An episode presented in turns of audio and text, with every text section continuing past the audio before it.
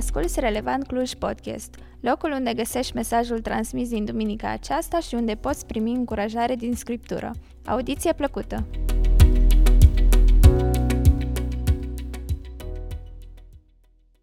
Nu știu de unde ați luat poza aia de la grupe, dar eu vreau să fiu în grupul ăla. Pentru că tare fain a arătat acolo cum era pregătită masa. Am înțeles că și lui Paul îi plac lumânările, așa foarte romantic. Poate a fost la el acasă, trebuie să-l întreb. Da, fiți binecuvântați în anul 2024 și uh, începem un an calendaristic și vrem să-l începem cu Dumnezeu. Amin? An nou, dorințe noi. Cine are dorințe noi în anul 2024 față de 2023? Nu neîmplinite în 2023. Noi, complet noi, să zici, băi, chestia asta e nouă, e ceva ce nu mi-am dorit până acum planuri noi, țeluri noi, astea sunt lucrurile care de obicei uh, le punem pe agenda noastră la începutul unui an. Pentru că orice început aduce cu el așa o briză de speranță. Ce n-ai reușit să faci până acum, vrei să faci de acum înainte. Ce ai falimentat în trecut, vrei să reușești în prezent și în anul care îți stă în față. Dar întrebarea este, ce înseamnă toate astea? Planurile tale, țelurile tale, dorințele care le avem, fără prezența și binecuvântarea lui Dumnezeu. Ca și creștini știm că poți să-ți dorești multe, poți să-ți planifici multe, uh, poți să te pregătești în foarte multe privințe, cât de bine, poți să excelezi în foarte multe lucruri, dar dacă Dumnezeu nu este cu tine, dacă Dumnezeu nu-ți dă cu prezența Lui, binecuvântarea Lui și dacă Dumnezeu nu-ți dă putere să împlinești lucrurile acelea, n-ai nicio șansă, așa este? Psalmul 127, primele două versete spun așa, dacă nu zidește Domnul o casă, degeaba muncesc din greu cei ce o construiesc. Dacă nu păzește Domnul o cetate, și când spui cetate, poți să pui acolo familia ta, biserica ta, poate afacerea ta, dacă nu păzește Domnul o cetate, degeaba veghează cel ce o păzește. Și spuneți-mi, care dintre noi, bărbaților, taților, n-ai vrea să îți protejezi copiii, soția, familia? Care din liderii bisericii n-ați vrea să vă protejați grupul vostru, oamenii care îi aveți în, încredințați ca să vegheați asupra sufletelor lor? Cu toții vrem asta. Dar nu e suficient doar să vrei tu, trebuie să-L ai pe Dumnezeu de partea ta. Degeaba vă sculați de vreme, și vă culcați târziu mâncând o pâine câștigată cu durere. Despre asta nu vorbim, că o știm toți și o înțelegem. Prea iubitului său, El, Dumnezeu, îi dă cu adevărat odihnă. Și citind versetele acestea, le-am pus pe inima mea, pentru că așa ca și noi toți, sunt și eu un om cu tot felul de provocări, cu tot felul de proiecte, cu tot felul de vise, năzuințe. Și vreau să-ți spun și pe inima ta versetele acestea să înțelegi că dincolo de năzuințele, de planurile și dorințele pe care le ai, important să-L aduci pe Dumnezeu lângă tine. Și întrebarea este cum o facem. Citind versetele acestea, îți dai seama repede, înțelegi repede că fără intervenția lui Dumnezeu în viața ta, efortul tău, truda ta, strădanile tale sunt de prisos. Adică poți să investești cât vrei tu, efectiv nu este suficient. Și într-un final te oprești și dacă ești un om înțelept, înainte să începi un lucru, te oprești înaintea lui Dumnezeu și spui, Doamne, vreau binecuvântarea Ta, vreau prezența Ta. Nu vreau să merg singur, vreau ca Tu să vii cu mine, vreau prezența Ta zilnică în viața mea în anul 2024. Și apoi te întrebi, bine, cum pot să fac lucrul acesta? Pentru că uneori avem impresia că binecuvântarea lui Dumnezeu vine pur și simplu peste noi. Tu nu trebuie să faci nimic, dacă Dumnezeu a ales să te binecuvinteze, se întâmplă. Dacă Dumnezeu a ales să fie cu tine, se vede. Sau trebuie ca și eu, ca și tu, să facem ceva. Și aș vrea să dăm răspuns în dimineața aceasta la o întrebare. Cum pot câștiga binecuvântarea? Cum pot câștiga binecuvântarea? Vă aduc aminte doar fugitiv o imagine din Vechiul Testament. Doi frați, Esau și Iacov. Esau era cel care ar fi trebuit să primească binecuvântarea, dar și-a vândut dreptul de întâi născut. Și Iacov era cel mai viclean dintre ei și fură binecuvântarea lui Esau și merge la tatăl său și Isaac se roagă și îl binecuvintează pe Iacov. În urmă vine și Esau ca să primească binecuvântarea tatălor fiind pe moarte. Și Isaac spune, îmi pare foarte rău, nu mai am nicio binecuvântare. Și acolo vezi această agonie a sufletului uman, când stai înaintea lui Dumnezeu și spui, Doamne, îmi dau seama că dacă Tu nu ești cu mine, dacă Tu nu rostești binecuvântarea Ta peste mine, dacă Tu nu ești prezent în viața mea, nimic nu contează. Și în imaginea aceea lui Esau, vezi baterea sufletului tău și al meu, când stăm înaintea lui Dumnezeu, Doamne, vrem binecuvântarea Ta. Dar cum se întâmplă asta? E bine, deschide cu mine, te rog, în Iacov, capitolul 4, pentru că în capitolul acesta Iacov ne aduce în față câteva lucruri foarte practice și în dimineața asta aș vrea să nu fim atât de mult teologi cât practici. Iacov, capitolul 4, versetele 6 și 7, prima parte spun așa, de aceea spune Scriptura, Dumnezeu se opune celor mândri, dar celor smeriți El le dă har. Dacă vrei binecuvântare în 2024, supuneți-vă, deci, lui Dumnezeu. Și primul gând în dimineața aceasta este smerește-te înaintea lui Dumnezeu. Și hai să fim sinceri. Fii sincer cu tine, nu trebuie să faci public, dar măcar așa în, în lăuntrul tău, în duhul tău, care a fost primul gând când te-ai gândit la 2024? La ce te-ai gândit? Cine dintre noi a intrat în 2024 cu gândul acesta? Doamne, trebuie să fiu mai smerit. E vreunul printre noi aici? Da? E o provocare, așa De ce? Smerenia nu e obișnuită, nu e la modă. Smerenia e, dacă vreți, contrară naturii noastre. Noi, așa cum am auzit deja, ne-am născut în păcat, înclinați spre păcat, atrași de păcat. Când vine cineva și spune, fii smerit, merge exact împotriva naturii tale, merge împotriva culturii noastre. Du-te pe stradă și vorbește despre smerenie. Nimeni nu o să te bage în seamă. Toată lumea o să spună, hei, lasă-mă cu povestea asta. Dacă vrei să reușești în 2024 mai mult ca în alți ani, trebuie să dai din coate mersul societății, politica, logica umană. Cine dintre noi, cu mintea umană, făcând abstracție de faptul că există înțelepciunea care vine de sus, gândește-te în termenii noștri pe orizontal. Logica umană îți spune, omul smerit nu poate să înainteze. Trebuie să te lupți, trebuie să te bați, trebuie să investești. Oamenii smeriți, din acest motiv, sunt rari. Tocmai pentru că smerenia nu ne vine natural, e împotriva firii și trebuie să te disciplinezi ca să o aduci în viața ta. Uneori nu e chiar simplu să o identifici. Uneori crezi că ești smerit pentru că te compari cu alții. Și avem ceva de genul acesta. Logica noastră spune așa, oh, eu n-am așa multe lucruri ca ceilalți, sunt mai smerit. Ai spus-o vreodată? Eu sunt mai smerit. De ce? Pentru că nu pot ține pasul cu ceilalți. Oh, eu n-am așa multe posibilități, n-am așa multe relații, eu sunt mai smerit. Eu nu cunosc așa multe. Cunoștința mea este mai limitată. Sunt mai smerit. Dar, dragul meu, smerenia nu stă în ce ai sau nu ai. Pentru că privești la un om care îndată are ceva mai mult și dintr-o dată îți dai seama că nu mai este deloc smerit. Este înfumurat, este arogant, este mândru și te întrebi, păi omul ăsta n-a fost smerit? N-a avut inima aceea, uh, nu el mi-a spus că e mai smerit pentru că nu are comparându-se cu alții? Smerenia e trăsătura de caracter pe care spunea cineva, când ești mai sigur că o ai, fii aproape sigur că nu ai. Cum se ruga cineva, Doamne, dacă aș mai avea puțină smerenie, aș fi desăvârșit. De ce nu ne place smerenia? Pentru că smerenia întoarce lumea noastră pe dos. Pentru că lovește direct la rădăcina păcatului.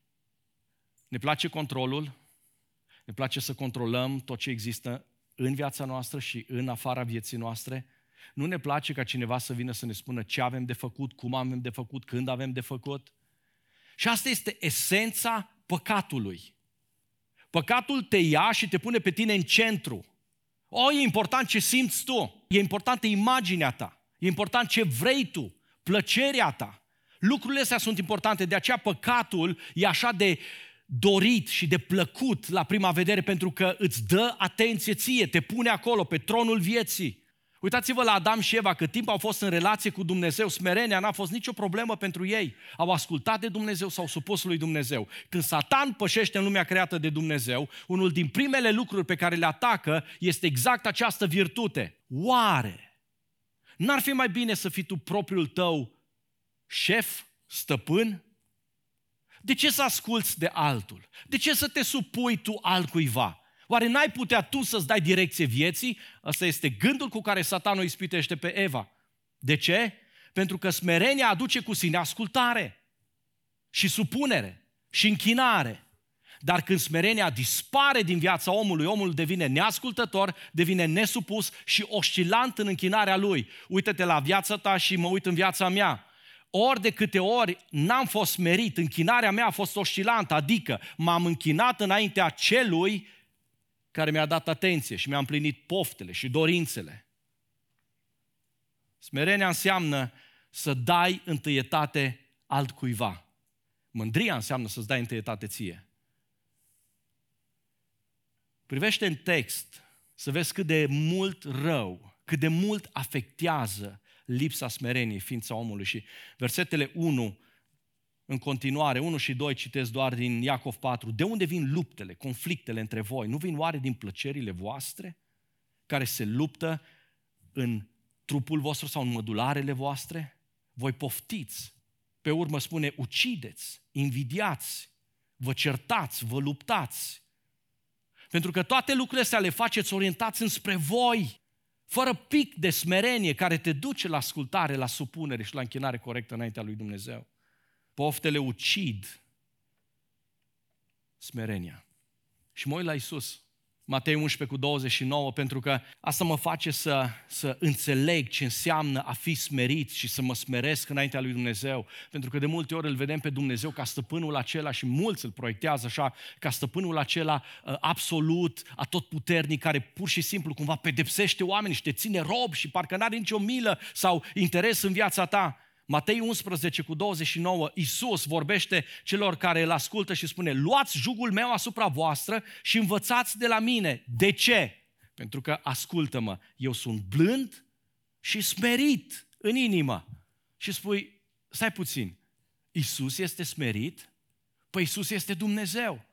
Cum să meargă smerenia cu atotputernicia mână în mână? Este Dumnezeu smerit? Da. De unde știu asta?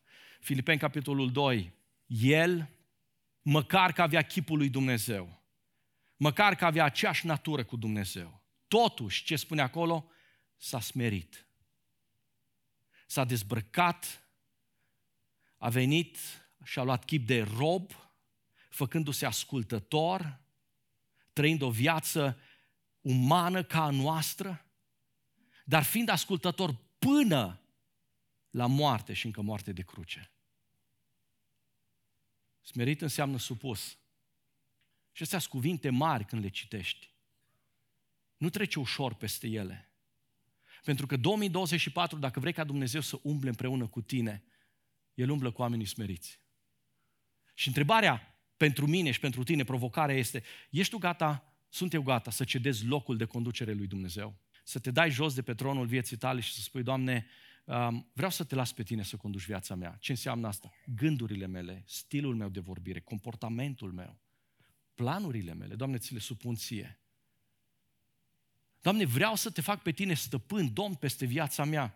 Ești gata să te supui lui Dumnezeu? Ești gata să asculți sută la sută de Dumnezeu? Astea sunt întrebările cu care plec în 2024. De ce? Pentru că Dumnezeu dă har celor care se smeresc. Smerește-te înaintea lui Dumnezeu. 2. Împotrivește-te diavolului. Versetul 7, a doua parte spune, împotriviți-vă diavolului și el va fugi de la voi. Și ai aici în text și o poruncă, dar și o promisiune. Apropo, când ți este greu să accepti poruncile lui Dumnezeu, aduți aminte că Dumnezeu nu dă porunci ca să te înrobească, ci ca să te elibereze. De aceea Dumnezeu spune, împotriviți-vă diavolului, asta e porunca, și binecuvântarea în urma ascultării ei, diavolul va fugi de la voi. De aceea vei vedea că Dumnezeu leagă mereu promisiuni de poruncile lui. Tocmai ca să înțelegi scopul cu care El ne dă porunci. Poruncile sunt cele care ne ghidează, care ne conduc, care ne dau direcție în viață, dar promisiunea este cea care te ajută să înțelegi că Dumnezeu nu-ți dă porunca ca să facă din tine un robot și nici ca să facă din tine un sclav, ci ca să facă din tine un om liber, un om binecuvântat. E bine, ce înseamnă să te împotrivești diavolului? Nu ne prea place lucrul acesta. Doamne, am vrut să existe o cale mai ușoară. Aș vrea ca tu să porți bătăliile pentru mine. N-ai spus tu în Scriptură, stai liniștit, eu mă voi lupta pentru tine. Lupta spirituală e un subiect foarte vast și uh, cu siguranță putem vorbi mult pe baza lui, dar dăm voie astăzi să punctez doar câteva lucruri. Unu, tu nu lupți efectiv împotriva diavolului. Isus a făcut-o deja și l-a biruit. Asta e un lucru pe care de multe ori îl uităm, pentru că avem impresia că luptăm împotriva unei forțe unde nu avem nicio șansă și uh, parcă totul e pierdut și vedem că orizontul e căzut în fața noastră și uh, suntem așa de disperați și așa de descurajați. Iisus Hristos a venit pe pământ ca să lupte de partea noastră sau pentru noi. Tu nu ești niciodată singur în această bătălie. Apropo, Lupta nu s-a dat între Dumnezeu și diavol sau Satan pentru a vedea care este mai tare. Noi de multe ori ne uităm la Golgota și spunem, wow, Dumnezeu a biruit într-un mod care uh, ne-a uimit pe toți pentru că a biruit prin moarte. Bătălia de la Golgota îi pentru tine și pentru mine. Bătălia care s-a dat în cer când diavolul s-a ridicat împotriva lui Dumnezeu, Dumnezeu a câștigat-o instant, alungându-l pe diavolul din prezența Lui. De ce? Pentru că El este stăpân absolut. De aceea citesc în Efeseni, capitolul 2, 6 și 7, El, Dumnezeu, ne-a înviat împreună cu Hristos și ne-a așezat împreună cu El în locurile cerești, în Hristos Isus. Și asta este cea mai importantă idee și adevăr pe care pot să îl înțeleg din realitatea bătăliei spirituale. Născut din nou, înviat împreună cu Hristos, așezat în Isus Hristos, în locurile cerești. De ce? Pentru că da, trebuie să mă împotrivesc diavolului, dar niciodată nu o să fac singur. Este cineva care luptă cu mine, împreună cu mine și pentru mine. Reține un lucru. Puterea diavolului față de noi stă în amăgire și în minciună. 1 Petru 5 cu 8 spune, de aceea fiți treji și vegheați. Dușmanul vostru, diavolul, umblă, adică dă târcoale, stă la pândă și rage ca un leu căutând să înghită pe cineva. Și te rog să observi aici un amănunt foarte important. Bătălia nu e legată de o putere, e legată de un moment. Momentul e strategic, pentru că Satan nu atacă pur și simplu, dar Satan studiază viața tiparele tale, orarul tău, obiceiurile tale, dorințele tale și vine pe urmă. Hei, oare n-a zis Dumnezeu? Oare chiar așa a vrut să spună? Oare n-a vrut să spună altceva? Tu ce zici? Și răspunsul pe care noi îl dăm ispitelor care vin din partea lui Satan, atacurilor care vin din partea lui Satan, ne este descris de Pavel în Efeseni, capitolul 6, versetele 11 la 17, când suntem motivați, provocați să îmbrăcăm toată armătura lui Dumnezeu. De ce? Ca să puteți să ne piept împotriva uneltirilor diavolului, că noi nu avem de luptat împotriva cărnii și a sângelui, ci împotriva căpeteniilor, împotriva domnilor, împotriva stăpânirilor, întunericului acestui viac, împotriva duhurilor răutății care sunt în locurile cerești. Și acum fii atent. De aceea, pentru că ești în această bătălie, luați toată armătura lui Dumnezeu ca să vă puteți împotrivi în ziua cea rea și să rămâneți în picioare după ce veți fi biruit totul. Și iată care sunt armele. Stați gata, dar având mijlocul încis cu adevărul. Adevărul este o armă de atac sau de apărare? Și și. Dar ideea este că de multe ori avem impresia că trebuie să facem lucruri care nu ne stau în puterea noastră. Pavel vine și spune, stai lipit de adevăr. Cine este adevărul? Cuvântul lui Dumnezeu, Isus Hristos. Îmbracă-te cu platoșa neprihănirii. Adică caută sfințenia. Având picioarele încălțate cu râvna Evangheliei păcii. Fi pasionat de Evanghelia lui Hristos predică Evanghelia lui Hristos. Pe deasupra tuturor acestora a luat scutul credinței. Doamne, cred în Tine, nu văd, nu simt, uh, uh, nu, nu pricep ce se întâmplă în jurul meu. Dar știu un lucru, Tu ești un Dumnezeu credincios. Tu ești un Dumnezeu în care uh, mă pot încrede. Niciodată nu părăsești pe copiii tăi. De aceea, scutul credinței mă apără de toate minciunile diavolului, că sunt uitat, că sunt părăsit, că lui Dumnezeu nu-i pasă de mine. Luați și coiful mântuirii, și sabia Duhului, care este cuvântul lui Dumnezeu. Și uitându-te la toate lucrurile acestea, nu sunt altceva decât legătura sau relația cu Hristos, cu Dumnezeu. Pentru că bătălia nu o duci în puterea ta.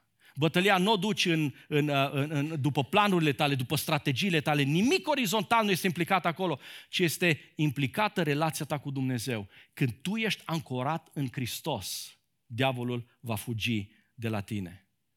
Ce observi aici? Bătălia are de-a face cu pregătirea ta. Așa că îmbracă-te cu Hristos. Lucruri foarte simple. Citește, memorează Scriptura. Roagă-te în mod disciplinat. Puneți un plan de rugăciune înaintea lui Dumnezeu. Spune, Doamne, vreau să am două, vreau să am trei, vreau să am unu, vreau să am cinci momente de rugăciune specifice pe zi. Că mă pot ruga și în alte contexte, la volan, la masă, e ok, dar vreau să am momentele acelea unde disciplinat intru în odăița mea și încui ușa după mine, pentru că vreau să stau în prezența ta. Fă-ți prieteni credincioși. Fă-te vulnerabil înaintea lor, mărturisește-ți luptele, frământările, păcatele tale. De ce? Scriptura spune că ne mărturisim păcatele, El este credincios să ierte păcatele, dar păcatele trebuie duse, puse acolo înaintea lui Dumnezeu și spus, Doamne, asta e bătălia mea, asta e slăbiciunea mea, mă lupt cu asta, te rog, vino, intervino și eliberează-mă de ele. Laudă-L pe Dumnezeu.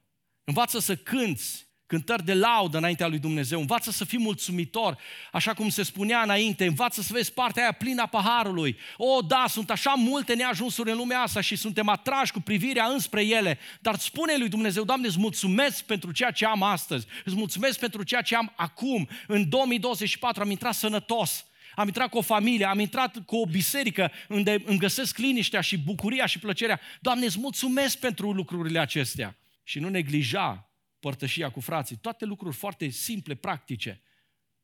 Pentru că asta înseamnă să te împotrivești diavolului, nu să stai în nu știu ce um, um, tactici din acelea, uh, vreau, vreau să-l biruiesc pe, pe, pe Satan. Trei, apropie-te de Dumnezeu. Versetul 8 spune foarte simplu, apropiați-vă de Dumnezeu și El se va apropia de voi. Și aici mă opresc puțin și spun, Doamne, nici asta nu înțeleg. Nu e așa că tu trebuie să te apropii mai întâi de noi și după aceea noi să ne apropiem de tine? Cum adică îmi spui tu, apropiați-vă de Dumnezeu și El se va apropia de voi? Dumnezeu s-a apropiat, El a făcut primul pas, noi nu-l puteam face. Iisus pe cruce nu înseamnă nimic altceva decât Dumnezeu care s-a apropiat de noi. Acum e rândul tău, acum e rândul meu. Pentru că acum eu decid nivelul de intimitate pe care urmează să-l am cu Dumnezeu. Dumnezeu a dat totul.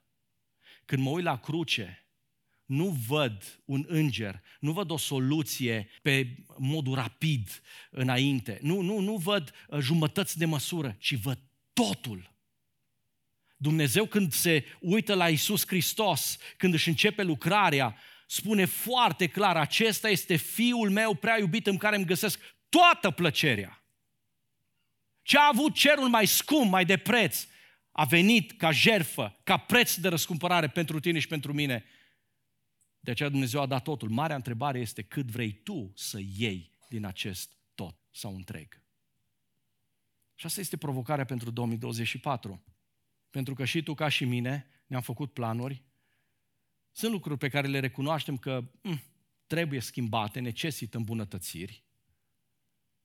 Și o să spun, Doamne, vreau mai mult din Tine. Întrebarea este de ce nu vrei tot din mine? Doamne, vreau să gust prezența Ta, dar de ce nu vrei să trăiești permanent în prezența mea? Doamne, vreau, vreau să simt manifestarea și lucrarea în viața mea în anume momente, dar de ce nu vrei tot timpul să-L ai pe Dumnezeu în, în felul acela în viața ta? Și asta este provocarea cu care ne luptăm fiecare dintre noi, pentru că de așa multe ori ne deconectăm de la Dumnezeu să ne conectăm la lucrurile care ne plac încă din lumea aceasta. Intimitate, nu proximitate. Știți ce înseamnă asta? Proximitate înseamnă să fim aici, în 100 de metri pătrați, suntem toți. Dar asta nu înseamnă că suntem intimi unii cu alții. Adică nu înseamnă că ne cunoaștem, nu înseamnă că uh, știm ce simte celălalt, uh, nu înseamnă că uh, știm cu ce se luptă el, cu ce se frământă el. Poți să stai unul lângă altul, să fii doi străini. Oh, de fapt, mulți trăiesc căsătoriți fiind doi străini. Și nu trebuie să doarmă în paturi separate, nici în camere separate, dorm în același pat, dar sunt străini, pentru că n-au intimitate. Nu confunda cele două. Nu fi în 2024 unul dintre cei care stau în zonă. Doamne, am intrat în zona unde Tu ești prezent. Merg la biserică, slujesc, uh, dar slujesc în termenii mei, mă rog, dar mă rog ca un obicei, uh, citesc, dar doar așa să-mi împac conștiința. Nu fi un om de genul acela ce spune, Doamne, vreau intimitate cu Tine, vreau să mă apropiu de Tine, vreau să Te cunosc, să Te simt. Vrei să fii aproape de Dumnezeu sau vrei să fii cu Dumnezeu? Asta sunt iară două lucruri foarte diferite. Tânărul bogat a venit la Isus și lipsea un lucru. De fapt, Isus a spus, îți lipsește un singur lucru. Și toți din jurul lui au spus, Doamne, dar este atât de aproape, dar este așa de aproape de împărăție. Așa este, dar nu este în împărăție. Și poate prea mulți dintre noi suntem exact în situația aceea unde suntem aproape, suntem în zonă, dar nu suntem niciodată în relație serioasă cu adevărat cu Dumnezeu. Alege să fii fidel. Versetul 8, a doua parte, întețește tonul. Curățiți-vă mâinile păcătoșilor. Curățiți-vă inimile, oameni cu inima împărțită. Și citești versetul ăsta, asta, asta nu e verset care ți-l faci uh, așa cadou, nu ți-l trimiți unul altuia, numai dacă ai ceva cu fratele tău. Sună dur, nu-i așa? Dar prin asta Iacov pune degetul pe rană și spune, hei, vreau să vă spun o chestie. Cui scrie Iacov în primul rând? Credincioșilor. Atunci, dacă sunt oameni care au intrat în legământ cu Domnul, dacă sunt oameni care au întors spatele lumii, dacă sunt oameni care au spus, Doamne, las totul pentru Tine, cum să le spună Iacov acestor oameni, curățește-ți mâinile și curățește-ți inima. Curățește-ți mâinile pentru că faptele contează. Unii vin și spun, oh, inima e importantă. Nu, și faptele contează. Acțiunile tale contează. Cu alte cuvinte, încetează să mai faci răul. Efesem 4.28. Cel ce a furat să nu mai fure. Cei mai degrabă să muncească din greu, lucrând cu mâinile lui la ceva bun, ca să aibă să împartă cu cel ce are nevoie. Și este scris în capitolul 4 din Efeseni, în contextul în care Pavel vine și spune, voi ați fost altfel, dar acum ați fost născuți în Hristos. De aceea, cel care înainte făcea cu tare lucru să nu mai facă, ci să facă altceva. Nu-ți mai folosi mâinile să păcătuiești, pentru că tu aparții lui Dumnezeu, Roman 6 cu 13. Să nu mai dați în stăpânirea păcatului mădularele voastre ca niște unelte ale nelegiuirii, ci dați-vă pe voi înși vă lui Dumnezeu ca vii din morți cum erați și dați lui Dumnezeu ce? inima voastră, sufletul vostru, cântarea voastră, nu, ascultă-mă, mădularele voastre, ca pe niște unelte ale neprihănirii, adică începe să faci bine. Scriptura spune că degeaba veniți înaintea mea, spune Dumnezeu în Isaia și Petru reia ideea aceasta. Noi ridicăm mâinile. De ce? Pentru că Dumnezeu ne-a dat un trup prin care lăsăm Duhul nostru sau sufletul nostru să se manifeste. Și când îți ridici mâinile spre Dumnezeu, este o manifestare a bucuriei, este o declarație. Când spui, Doamne, te iubesc, indici spre El, îi spui, Doamne, pe Tine te aștept, pe Tine te doresc, pe Tine te glorific. Când faci lucrul acesta cu aceleași mâini cu care săptămâna aceasta ai lucrat fără de lege, nu știu, ai furat, ai lovit, ai făcut alte păcate, cu limba ta, cu ochii tăi, orice mădular pe care l-ai la dispoziție, Dumnezeu spune, folosește-l pentru gloria mea. Pentru că de asta te-am creat. Trupul nu-i ca să satisfaci niște plăceri păcătoase, ci este ca să lași inima ta să exprime dragoste pentru Dumnezeu. De aceea trupul are importanță. Și Iacov merge un pas mai departe, pentru că, da, unii se opresc la, uh, uh la trup și spun că nu e important sau este important, alții pun accent sau nu pun accent suficient destul pe interior, pe lăuntru lor. De aceea Iacov spune, curățiți-vă mâinile, dar curățiți-vă și inimile. Oameni cu inima împărțită. De ce? Pentru că unii dintre noi ne mințim spunând că dacă faci, e suficient. Și de aia mergem la biserică și suntem stricți cu asta. Faci anumite obiceiuri uh, și suntem foarte atenți cu asta. Să dai dărnicie, milostenie, să faci una sau alta, uh, să îți pui timp deoparte și ești ca la carte, așa cum erau farisei în trecut. Bifezi fiecare iotă din planul acesta. Dar inima inima nu e implicată. Pentru că nu doar acțiunea contează, ci și atitudinea cu care o faci. Și asta este marea, marea diferență pe care oamenii n-au sesizat-o în vechiul legământ, crezând că totul se rezumă doar la exterior. Și Isus vine și spune, ați auzit că s-a zis, dar eu vă spun. Și pune accentul și lumina și reflectorul pe lăuntru. Tu, când vorbești un lucru, când faci un lucru, cu ce atitudine, cu ce motiv, cu ce scop îl faci, cu ce țintă. Pentru că apropierea de Dumnezeu începe în inimă. De aceea, în 2024, începe și tu cu mine să încetăm să ne mai găsim scuze pentru comportamentul nostru. A, Doamne, știi, eu te iubesc în inimă. Acum, mâinile, picioarele, ochii nu mă ascultă totdeauna, dar tu știi că tu ești în inima mea. Sau ceilalți care spun, Doamne, eu sunt prezent, eu fac, eu sunt implicat, eu slujesc. Nu-i destul. Dumnezeu spune, nu vreau și inima ta. Hai să-i spunem Domnului în 2024, Doamne, fii Domn stăpân peste trupul nostru și peste Duhul nostru. Pentru că ceea ce gândim vrem să te onoreze pe tine și ceea ce lucrăm în exterior vizibil vrem să te onoreze pe tine. Mai departe, renunță la superficialitate, versetul 9. Dacă versetul 8 a fost un pic ciudat, versetul 9 e extrem de ciudat. Întristați-vă, jeliți și plângeți. Râsul vostru să se transforme în jale, iar bucuria în disperare. Și zici, wow, Doamne, ce vrei să spui cu lucrul ăsta? De fapt, ce cere Dumnezeu de la noi aici? Interzice Dumnezeu bucuria și veselia? Oh, câți nu spun lucrul ăsta? Pocăiții trebuie să fie oameni sobri. Și avem fața aia de... Oare vrea Dumnezeu să trăim posomorâți, triști? Dacă ești atent, porunca aceasta urmează imediat după ce Iacov ne spune că nu avem nici o șansă înaintea lui Dumnezeu dacă alegem să trăim în păcat și în duplicitate. Adică sunt oameni care vin și spun, Doamne, am înțeles că sunt păcătos, dar ce-i păcat acum? Toți suntem păcătoși. În lumea asta, Doamne, nu e niciunul care n-a păcătuit. Tu ai spus-o. Așa că hai să nu mai fim așa de exigenți, Doamne, nu mai fi așa de dur, așa de, de, de, de strict cu noi. Și pentru ei pocăința înseamnă o chestie de genul, am venit la Dumnezeu, aleluia, acum pot să cânt. Mântuire fără pocăință nu există. Și pocăință fără părere de rău, fără regret și fără plâns pentru păcatul care l-ai făcut împotriva lui Dumnezeu, nu există.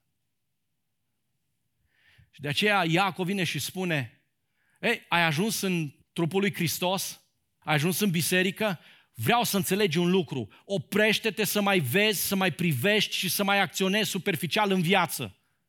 Fii un om al profunzimii, fii un om care pune bază pe lucrurile care merită, investește în lucrurile care au valoare. Nu trăi pe deasupra apei, nu doar zgâria pământul, după cum spunea cineva, dacă zgâri pământul îți dă roadele lui, dar dacă ți iei timp să sapi în adânc, îi vei găsi comorile. Asta este și în relație cu Dumnezeu și de multe ori noi avem impresia că totul este numai o chestie de, uh, de, de superficialitate, de suprafață. Uh, am spus două cuvinte, Dumnezeu m-a ascultat, am făcut chestia m-am dus acolo, am slujit, am dăruit, am, m-am implicat. Oh, Dumnezeu este super încântat de mine. Nu.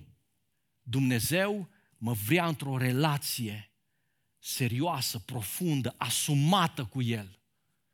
Pentru că de așa multe ori umblăm cu Dumnezeu doar atunci când, Doamne, poți să ies din barcă, ieși. Și mă duc și ce fain e cu Domnul, uite, mulțimile vin, am pregătit masa, stăpâne, vino. Dar când ești în intersecțiile vieții unde efectiv simți că te rupi în bucăți, că nu știi încotro să te duci, când copiii ți-o iau într-o parte, când soțul, soția ți-o ia în altă parte, când finanțele sunt, se prăbușesc, când sănătatea se prăbușește, când tot în jurul tău nu mai face sens, nu mai are sens. Stai înaintea lui Dumnezeu și spui, Doamne,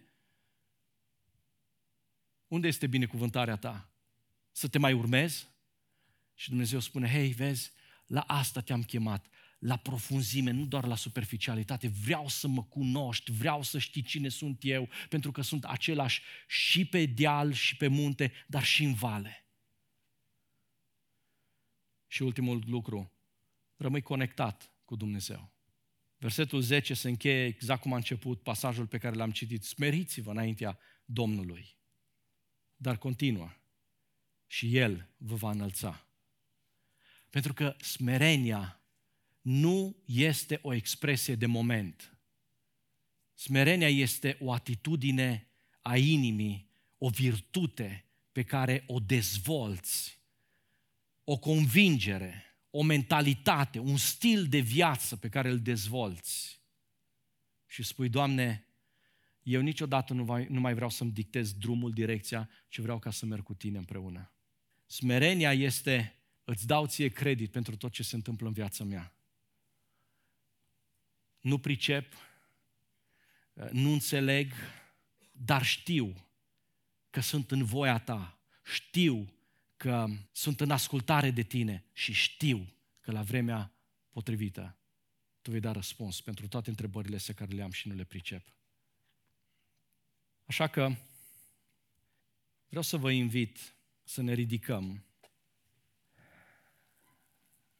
și aș vrea să avem o rugăciune fiecare dintre noi individual, înainte să facem o rugăciune împreună cu Nicu pentru biserică, pentru familiile bisericii, pentru tineri, pentru copii, pentru proiectele din anul 2024. Aș vrea înainte să facem lucrul acesta, să-ți dau libertate și ocazia ție să te pui înaintea lui Dumnezeu și să spui, Doamne, vreau să-mi pun anul înaintea Ta și vreau să te rog pe Tine să-mi dai binecuvântarea, dar am înțeles că binecuvântarea Ta vine în viața mea când și eu sunt gata să fac anumiți pași. Dacă simți că ești mai departe de Domnul, vreau să-ți aduc aminte, Dumnezeu nu se îndepărtează de copiii Lui. Nu-i părăsește. Nu o spun eu, o spune chiar El în cuvântul Lui. Așa că poate ar trebui să-i spui, Doamne, te simt departe și îmi dau seama ce te-a făcut să te îndepărtezi de mine. De fapt, eu sunt cel care m-am îndepărtat. Eu sunt cel care am scăzut nivelul pasiunii pentru tine.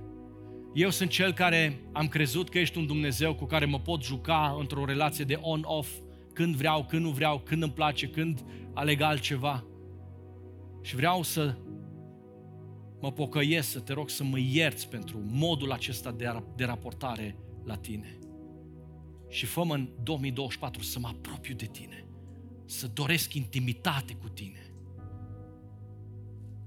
Doamne, mă uit în inima mea și văd mândrie, aroganță, văd dorință de control, văd încăpățânare. Dar vreau în 2024 să învăț ce înseamnă smerenia. Vreau să umblu smerit cu Dumnezeul meu. Vreau, Doamne, ca să îți dau ție controlul peste viața mea, să-mi pun palma mea în palma ta și tu să mă duci, tu să mă conduci. Vreau să calc pe urmele pașilor tăi, niciodată înaintea ta și totdeauna urmându-te cu credincioșie. Te rog să-mi dai o inimă smerită, te rog să-mi dai o atitudine smerită. Te rog să-mi dai un comportament smerit, un limbaj smerit. Totul din mine să vorbească despre tine, niciodată despre realizările mele. Poate trebuie să-i spui Domnului, Doamne, Am ales mai degrabă plăcerea lumii și păcatele lumii și mâinile mele sunt murdare și mintea mea e murdară și ochii mei sunt murdari pentru că de așa multe ori i-am dat în slujba păcatului și a firii păcătoase. Dar vreau în 2024 ca tu să iei stăpânire peste trupul meu, pentru că ți-l pun la dispoziție, ți-l supun ție și vreau ca închinarea mea să fie doar pentru gloria ta. De aceea, Doamne, sfințește mâinile mele și ajută-mă să nu cred niciodată că trupul nu are importanță. Are. De aceea sfințește ochii mei, sfințește mintea mea și gândurile mele, sfințește limba mea și vorbele pe care le rostesc. Doamne, ți le pun toate înainte ca o jerfă și vreau ca Tu să te bucuri de ele și Tu să fii onorat prin ele. Și lasă Duhul lui Dumnezeu oricare ar fi direcția în care El vrea să te conducă, pentru că El îți cunoaște viața, la fel cum și tu ți-o cunoști. Să-ți conducă cuvintele acestea în rugăciune și astăzi să ne luăm câteva minute timp să spunem, Doamne, îți cerem vindecare pentru tot ce a fost trecut, dar îți cerem binecuvântare și prezență și putere și dorință de îndreptare și pocăință pentru tot ce este prezent și viitor în viața noastră. Pentru că nu mai vrem să călcăm în greșelile din trecut, vrem să călcăm în biruințele și în binecuvântările de mâine. Pentru că Tu ești Dumnezeul care binecuvintezi. Ia-ți timp și roagă-te. Haideți să ne înălțăm toți vocea către Domnul. În dreptul nostru fiecare spune, Doamne, îți aduc viața mea, îți aduc familia mea. Mulțumim că ai ascultat acest mesaj. Nu uita să ne urmărești și pe platformele noastre de Facebook și Instagram.